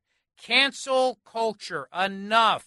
Enough already. But listen, the old saying, go woke, you go broke. And Disney's hurting because the movie is a bomb. It's a total bomb. Anyway, we got a big third hour coming up right here on Fox Across America. Maybe Jimmy Failla is in the movie theater right now. What do you think? It's very possible. It's me, Rich Zeoli, in for Jimmy. Big hour straight ahead. Tomi Lahren's going to be here. Excited to talk to her. Don't go away. It is Fox Across America. Thanks for being here on this Wednesday afternoon, hump day. It's Rich Zeoli from WPHT in Philadelphia. Jimmy's off today, and uh, it's fun hanging out with you this afternoon as I'm broadcasting from the city where the mayor no longer wants to be mayor, wants to go to Canada. So it's good time, good time. Jim Kenney is a disgrace. But he's not like a lot of lefty mayors, is he? I mean, he's really, they're all kind of the same. They're all cut from the same cloth, if you will. Uh, Biden, by the way, is in Cleveland. I just saw this on Fox News. Biden is arriving in Cleveland to give a speech on the economy. And I assume how he's going to further destroy it. I think it's basically what he's uh, what he's looking to do. I'm not quite sure, but it's not good. It's not good right now. The economy is not good. And I have some audio I want to play for you, some various clips here. First of all, you might have tried to fly recently and you noticed that your flight kept getting canceled. Bernie Sanders wants to start punishing the airlines by going after them. That's right. Bernie wants to take the big megaphone out and psh, smack the pilots over the heads, make them pay if they're late. But uh, the reality is, the airlines have a major staffing shortage problem, as does the uh, the air traffic controllers, because there have been a lot of pilots and air traffic controllers who were let go because of the vaccine mandates. Uh, they also had some downsizing during COVID, even though they got big government bailouts. The FAA runs air traffic control in this country, and that's a major source of the problem, too. But nobody wants to talk about any of those things. Meanwhile, if you tried to drive over 4th of July weekend, you probably paid some of the highest gas prices you've ever paid in your life as Biden goes out and yells at gas station owners, hey, lower prices, be patriotic, huh? Because he has no understanding of the economy whatsoever. None. No, no concept of it. Yelling at gas station owners. Well, Pete Buttigieg, the transportation secretary, was on with Neil Cavuto. And Cavuto was pressing him on this whole idea of blaming the oil companies and also blaming Putin, blaming everybody but Biden's own catastrophic policies on energy, which are not really catastrophic when you think about what the goal was here. The goal was, of course, to drive up energy prices. That's why they did what they did. But the rest of us, we feel like it's a disaster. Democrats are loving this. They really are. But let's go there. Let's begin there, shall we? Cut number two. The one group of people that we see who are actually happy about what's happening with gas prices are oil company executives and owners. Uh, we've seen them out there saying, you know, they're not going to increase production. And uh, why would they when they're this profitable? It's why the president has proposed a use it or lose it policy. You're sitting on these permits or leases and you're not producing in a are way you that's blaming to lower them? prices. Uh, Secretary, are uh, you, you blaming the oil companies for this? Are you blaming the oil companies it's for this? frustrating to see well, I'm certainly holding oil companies uh, responsible for their choice not to produce. What? Their choice not to produce? This administration has made it so incredibly cost prohibitive and time prohibitive for them to produce oil. Why would they? Imagine if you had a business and every day the government was coming after your business. Would you stay in business? No. Would you try to expand your business? You'd have to be a fool to do that. This administration has gone after drilling in ANWR, killing the Keystone XL pipeline, which they did on day one no offshore drilling. They're not giving out those leases. And then every time an oil company wants to do more refining or drilling, they have to go through a very lengthy whole process. It's like writing a term paper on the impact on climate change. Who would want to do that? Nobody would want to do that. So, yes, of course, he's blaming them. The, the, it's a three pronged strategy here blame big oil. When that doesn't work, blame Russia. When that doesn't work, blame gas stations. That's the strategy. And that's what the Democrats are doing is they want you to be angry at somebody can't be angry at them. Can't be angry at them for deliberate policies now. So then, uh, so then uh, Buttigieg tried to pivot a little, trying to go after Russia. Then Cavuto followed up, cut three. There are and always have been a lot of different factors that global petroleum markets. One of which, uh, obviously, is the fact that a major oil producing country launched uh, a war of aggression and destabilized uh, so much of the world economy when they did. Uh, but half of the so well, well, wait, a second, uh, wait a minute. The second half that. of that increase started prior to the first Russian soldiers arriving near Ukraine. You can't blame it all on Ukraine, right? What about the other half? Well, that no, was. What about the other half? No, that's that, a, that's that, a pretty that, important half. Yeah, is it? But I think his point was if it was already going up by half before Russia invaded, how can you blame it on Russia? In other words, market forces were already causing prices to rise. It'd be like if um, I, I don't know, if the price of shoes was going up and it went up by such a dramatic mark, and then Putin invaded Ukraine, and then a year later the price of shoes doubled, you go, yeah, that Putin, Wait, what, huh? But it was already rising. See, it, it, people are not buying this either. They're not buying this line of argument. But if it is, you got to be consistent. You can't go, well, on Mondays we blame big oil. On Tuesdays we blame Putin. On Wednesdays we blame the guy who owns the little mom and pop gas station. What, which is it? You, we're not that stupid. I mean, some of us are, but not all of us. So can you just at least stick to one villain? In the story, there has to be one villain, really. If you have three villains, it gets confusing. It really does. It, we, we, we like one bad guy, so give me one.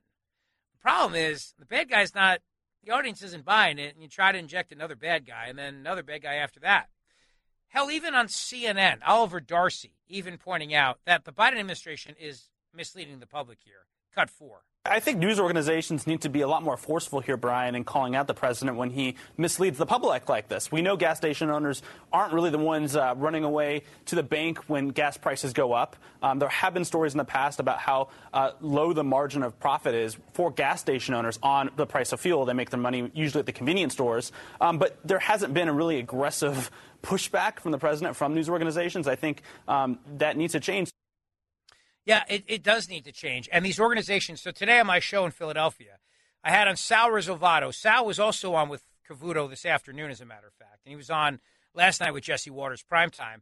And Sal represents the gasoline owners in New Jersey. He used to own a gas station himself. And he talked about this very fact that most of the money is made not on gas. It's like two cents a gallon is the profit margin or something like that. It's very, very low. But it's when you get out of your car and you go in to buy a cup of coffee or you buy a pack of smokes, if they're allowed to be sold in certain places. That's where they make their money. And it's a very tight margin. And the reason why prices go up is because, and this is something Biden will never understand about the economy, is you buy it in advance. And then eh, they would love to cut their prices. Don't you think? Look, if you're the one gas station in town, wouldn't you love to slash your prices to such a degree that everybody would go to your store? You ever wonder why they don't do that?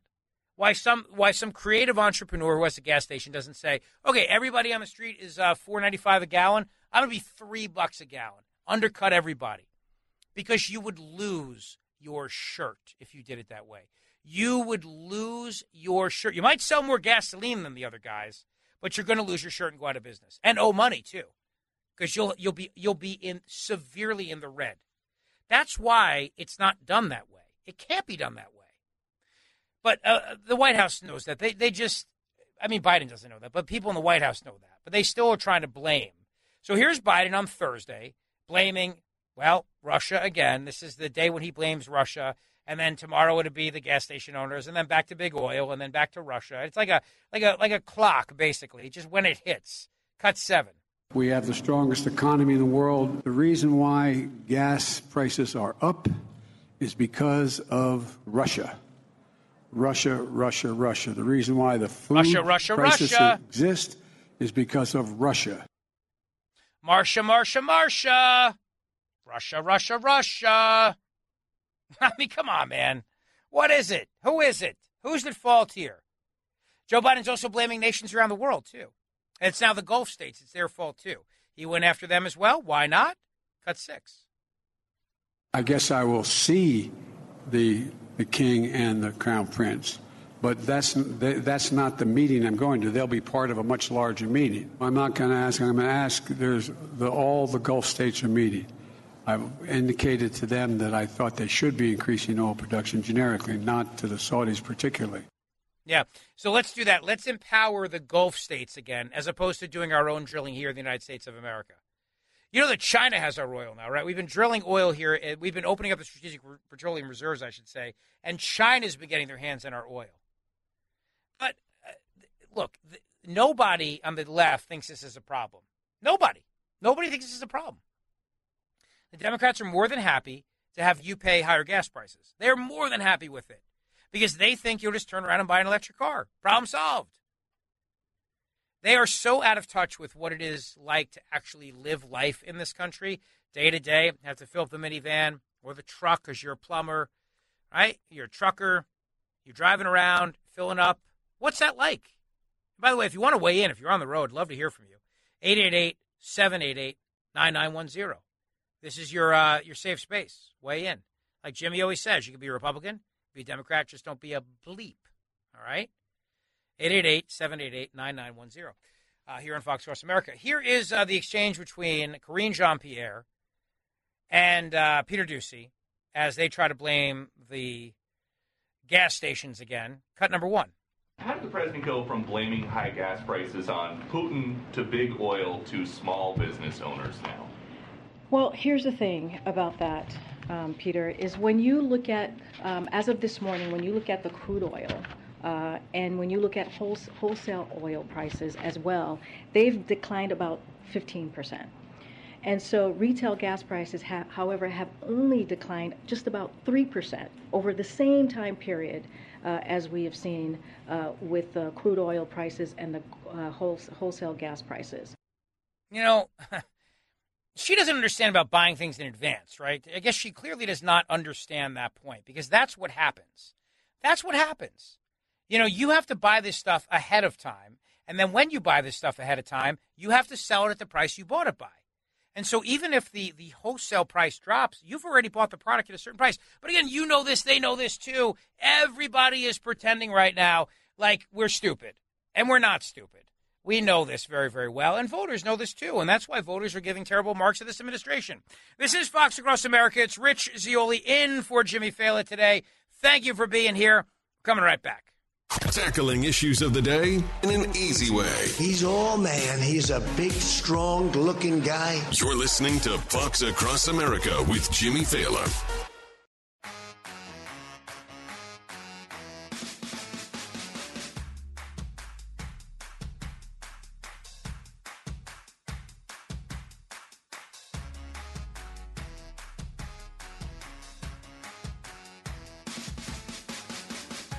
Yes, indeed. Thank you for being part of the show today. Appreciate it very, very much here on Fox Across America. Uh, Tomi Lahren going to be here soon. I'm excited to chat with her about everything that's going on. Looking at uh, Biden addressing the economy right now, uh, and China may try to claim the moon. Uh, I, am not surprised by that. I don't know if you're watching um, that show for all mankind on Apple TV. I'm afraid this season's getting a little woke. It's very possible. It seems like all these shows go woke eventually. Uh, it seems like this is what happens. But anyway, let me grab a call here. Oh, never mind. Sorry, Darren was here, but he dropped off. He had to run. That's okay, Darren. If you want to weigh in, 888-788-9910. Now, there's a great show that I love. You've probably seen it yourself called Yellowstone. I love Yellowstone. I'm fired up for season number five. Can't wait for season number five. And uh, yeah, I'm looking forward to that because, you know, it's one of those shows It's not afraid to be who it is. It's not woke at all. They shoot guns, they blow stuff up. It's a lot of fun. Good characters, good story development. It takes place in Montana. It's in Montana, beautiful state. Perhaps you live in Montana. Uh, gorgeous. One of the fastest growing states in the country, which is a problem, though, because um, Bozeman, they call it Bos Angeles now because so many people from California are moving there. And like everything else, they bring their liberal policies with them and they take these beautiful states and they wind up ruining them with their own policies that they try to escape from the blue state they just left like the governor of California, Gavin Newsom, who's in Montana right now on vacation. But here's the thing as governor of California, Gavin Newsom, with his very well coiffed hair, put in a ban on travel to, you guessed it, Montana. Why? Well, he doesn't like their LGBTQ plus plus IA A B C D E F G H I J K L M N O P. It's just easier to say every letter of the alphabet. Uh, policies. So, as governor of California, he banned travel to Montana. All right? Banned it. Except he's in Montana. So they asked his office about that. They said, um, uh, they said, uh, listen, um, I'll tell you something right now. They said, uh, um, here's the thing. He's a, it's, a, it's, it's, it's a state travel. He banned state travel. That, that, that's it. That's the story. And the governor's going on his own personal dime. So it's uh, completely fine. Wait, what? How is it fine? How is it exactly? How is it fine? It's it's more hypocrisy, is what it is. It's more hypocrisy because you you, you see that um, those of us who with a with a clean uh, a clean face, you know, one that's not marred by makeup like Gavin Newsom has, understand that when you say you're not going to a state, you don't go there. But Gavin Newsom is literally there, and he's there because he's a giant hypocrite. It's also why he's running ads in Florida, too, because he's a giant hypocrite as well. So Newsom's there. Other state employees who want to go there are not allowed to go there. Oh, and Montana may become a state that also bans abortion. I would be surprised if they don't. But uh, come on, it's a beautiful state. What are you going to do? It's a gorgeous state, Montana. It's beautiful. That was great, too. His office was caught. They said, well, you got to realize now. The governor is going on his own personal dime. So if you go on your own dime, it's one thing. But it's state travel we're not going to allow that because of their horrific policies. In fact, the state is so bad, we won't allow the state employees to go there. But it's not that bad because the governor is going to go himself. I mean, it's not that. I mean, it is beautiful after all. It is beautiful. I mean, it's really beautiful. So, you know, it's such an awful, terrible place. We're not going to let our people go there. But if the guy at the top of the food chain wants to go there, can you blame him? It's a really beautiful place. These people make me sick, don't they? The flyover states that they decry all the time. They mock and belittle. And it's where they go on vacation. It's like during COVID, too. Where did so many lefty politicians go on vacation? They went to Florida. Right? They were decrying lockdowns all the time. All the time they were decrying lockdowns. And uh, they were doing that because they hated to be locked down, even though their lockdowns were causing so many people to want to flee their states. But they were defending the lockdowns while vacationing in places like Florida.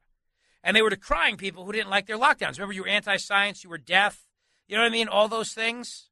All you were anti, all right, exactly. But if you wanted to go and enjoy freedom, well, that was completely understandable. Alexandria Ocasio Cortez sitting outside having a glass of Chablis. Do you remember when California Governor Gavin Newsom broke his own rules to go to dinner at French Laundry, very swanky restaurant in Napa? That's right. With a bunch of people, not wearing masks, all inside, drinking fine wine. I think the dinner tab was, if I'm not mistaken, $27,000, give or take, which is what I usually spend on lunch. Well, I do, I mean, I do a morning show, so by the time lunch comes around, I'm famished. I really am. So some days more than others, but you know what I mean. And then there was, of course, the hypocrisy of my own mayor of Philadelphia, Jim Kenney, who so hates the city that he does not want to be mayor anymore. And he actually, during the lockdowns, shut down our restaurants and was caught in the state of Maryland having crab cakes inside a restaurant. And he said, Well, the numbers are really low here. So, you know, I don't mind destroying restaurants in my city, but I'm not going to, I mean, I'm going to patronize them in other places. And now he wants to go to Canada. Justin Trudeau's another hypocrite. They're all hypocrites, these people. That's the reality here. They really are. They're all hypocrites. But the latest is Gavin Newsom going to Montana. So then maybe he's going to, to catch up on Yellowstone. Maybe he figures he'd watch it in Montana. Maybe he's been watching Yellowstone. He loves it so much. He said, I have to go, even though I've banned travel there, even though I've banned travel to the state. It just looks so beautiful on TV. I have no choice. This is Fox Across America. It's me, Rich Zeoli, in for Jimmy Failla. Tomi Lahren's going to be here next, but you better not go away.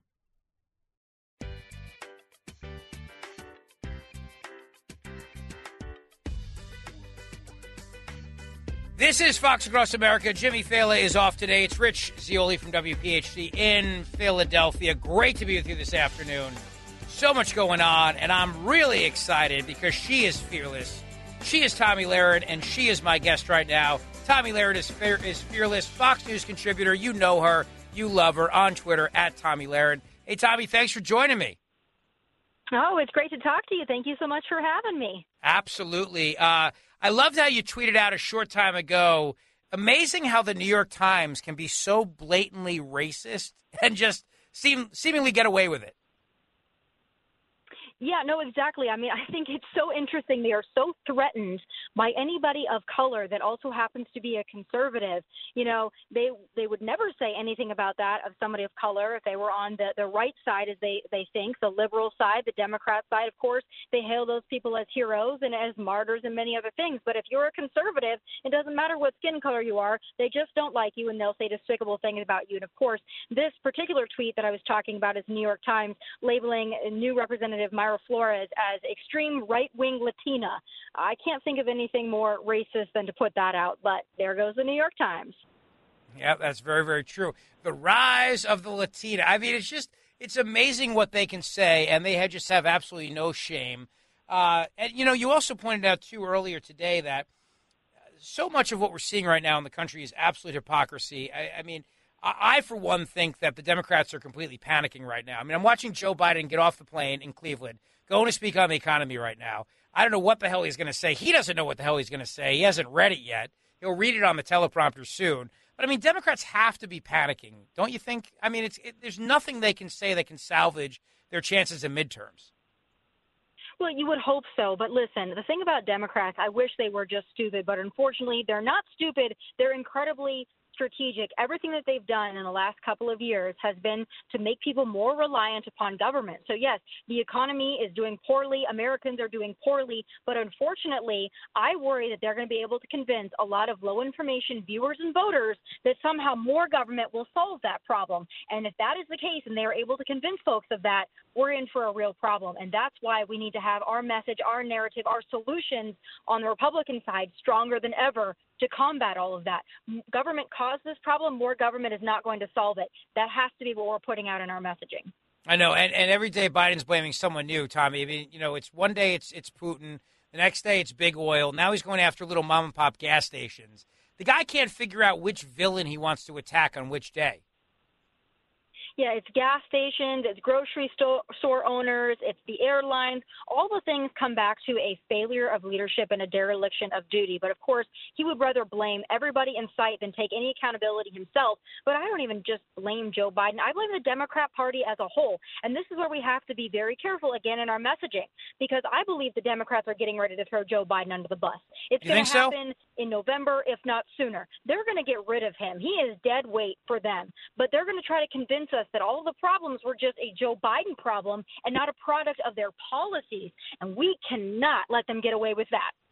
All right, so so make your prediction. So they're going to dump Joe Biden. Who who do you think are the top three that takes over in, in, in his place? Well, listen, I think that who they're trying to perch up, or at least who's trying to perch himself on that that throne, if you will, is California Governor Newsom. And I say that not only because Gavin loves attention and spotlight, and I think he's been eyeing 2024 for a long time, but also because of the recent ads that we've seen of him targeting Ron DeSantis.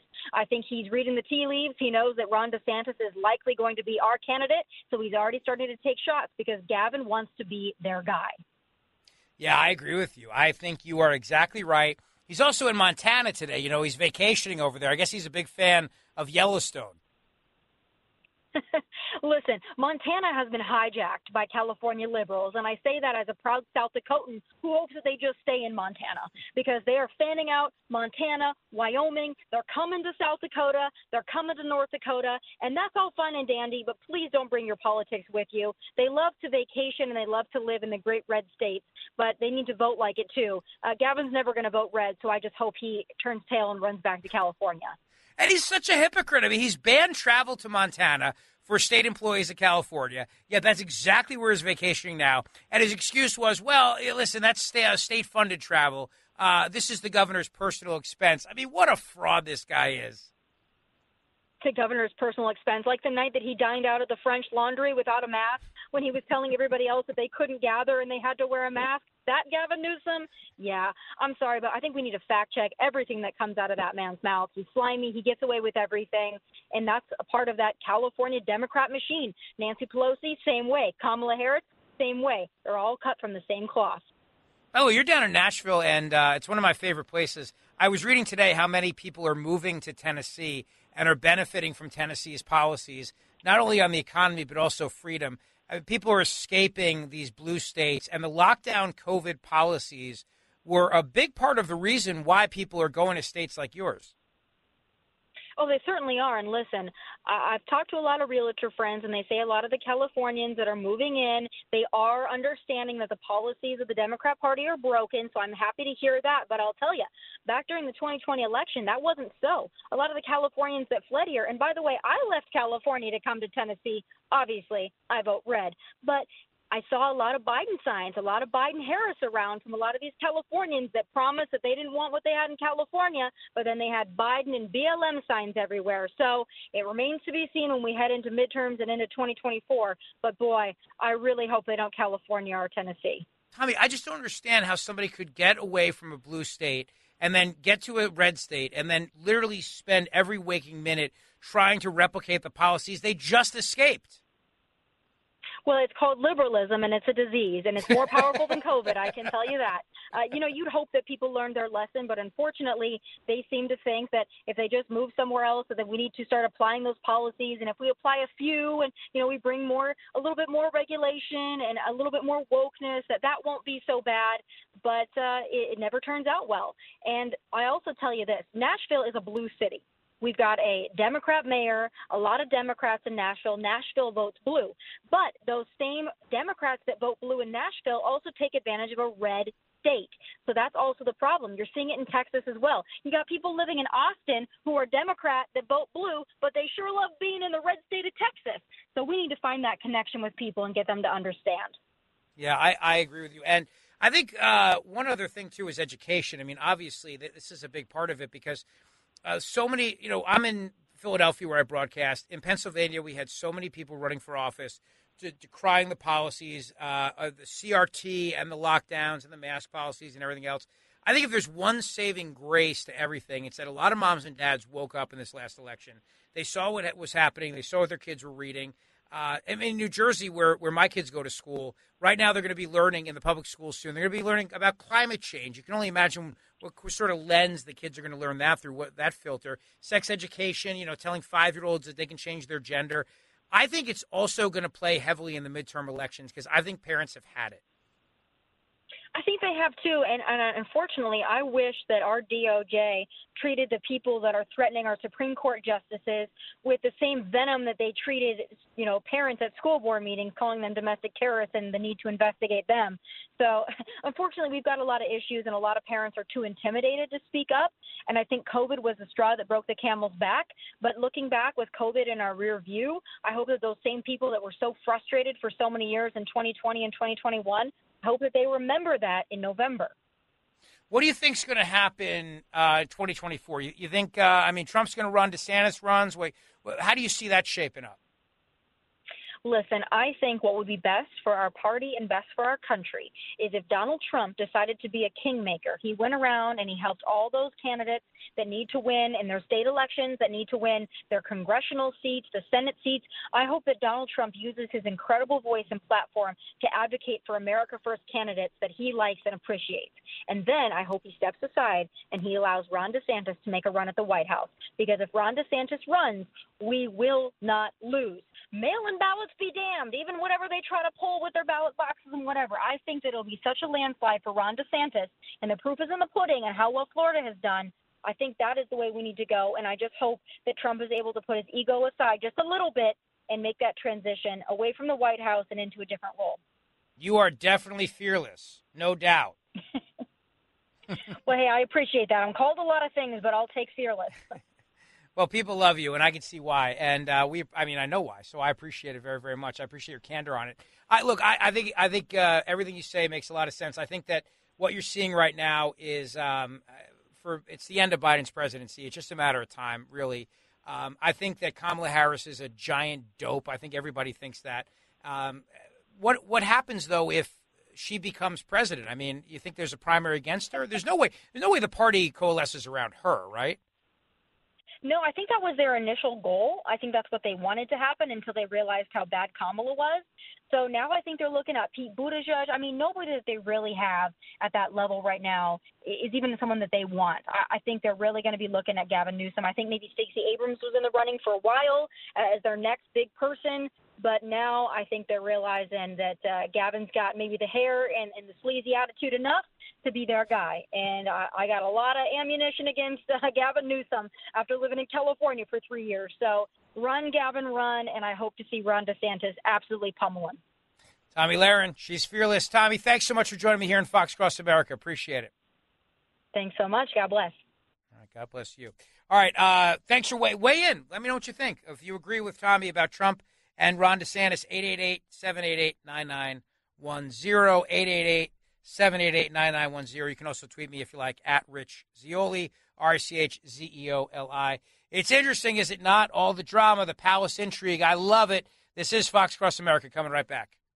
It's the number one children's show in the country. He's a lot better at radio than he is being a dad. oh, snap. It's Fox Across America with Jimmy Failla.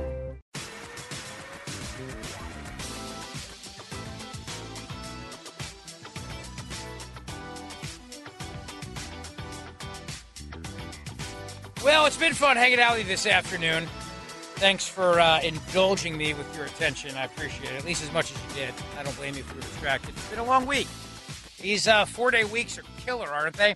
No, I. You know, as I think about Philadelphia, because it's where I'm broadcasting from, and I think about our mayor who's a disgrace and wants to quit and no longer be mayor uh, after two officers were shot Monday, Fourth of July celebration it's so emblematic of what's happening across the country with the left and crime. It really is. It's so emblematic of that. And uh, Pennsylvania is a state that we have to win. Republicans have to win Pennsylvania if they want to swing the majority, if they want to keep the Senate, if they want to win back keep the majority in the Senate. Remember, if the Democrats get control of the Senate, they do a number of things. They've been very open about this. They'll do a number of things. First of all, they will make D.C. the 51st state. They will destroy the filibuster. They will run the gamut and have the majority. This is their long term plan. And then probably make Puerto Rico a state as well. And then they'll just, it'll be, we'll never, Republicans will never, ever be able to get the majority back if that happens.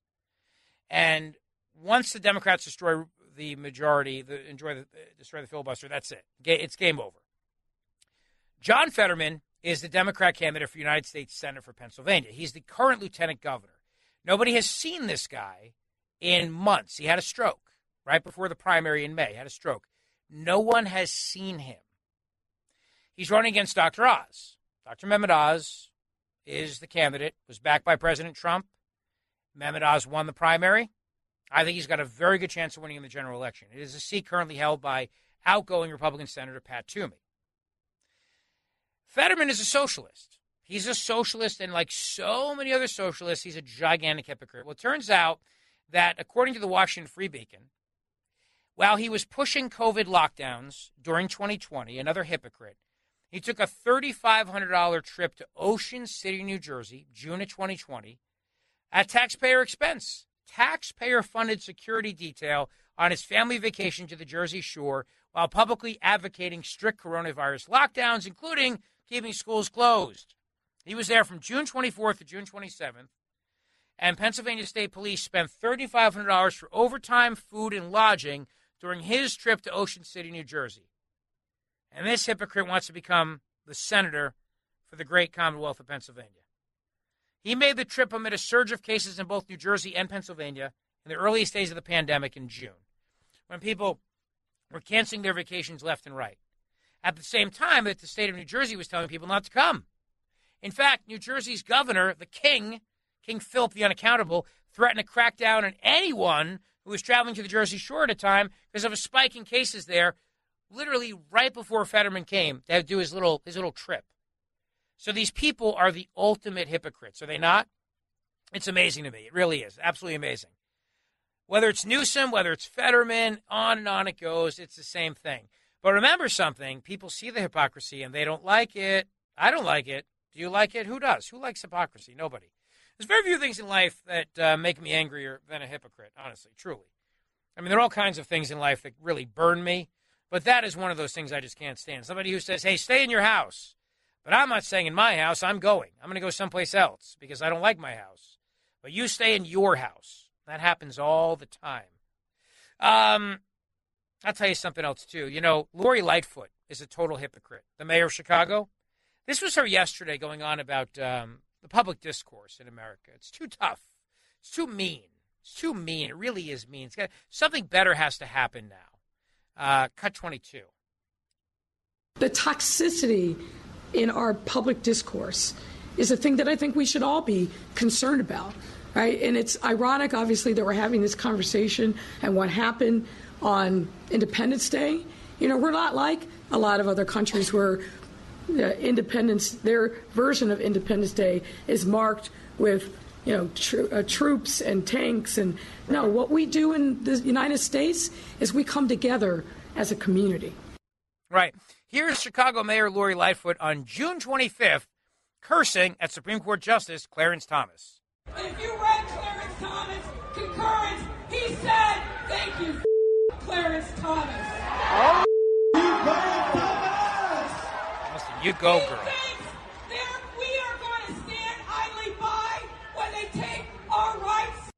Yeah. Well, you know, blank you, Clarence Thomas, and we got to work on our civility.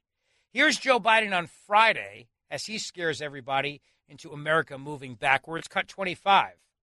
I share the public outrage at this extremist court that's committed to moving America backwards. But ultimately, Congress is going to have to act to codify the Roe into federal law. Well, there you go. Um, all about the niceties and the rhetoric, right? Am I right? I mean, come on. Obviously, we all want to be nice to each other.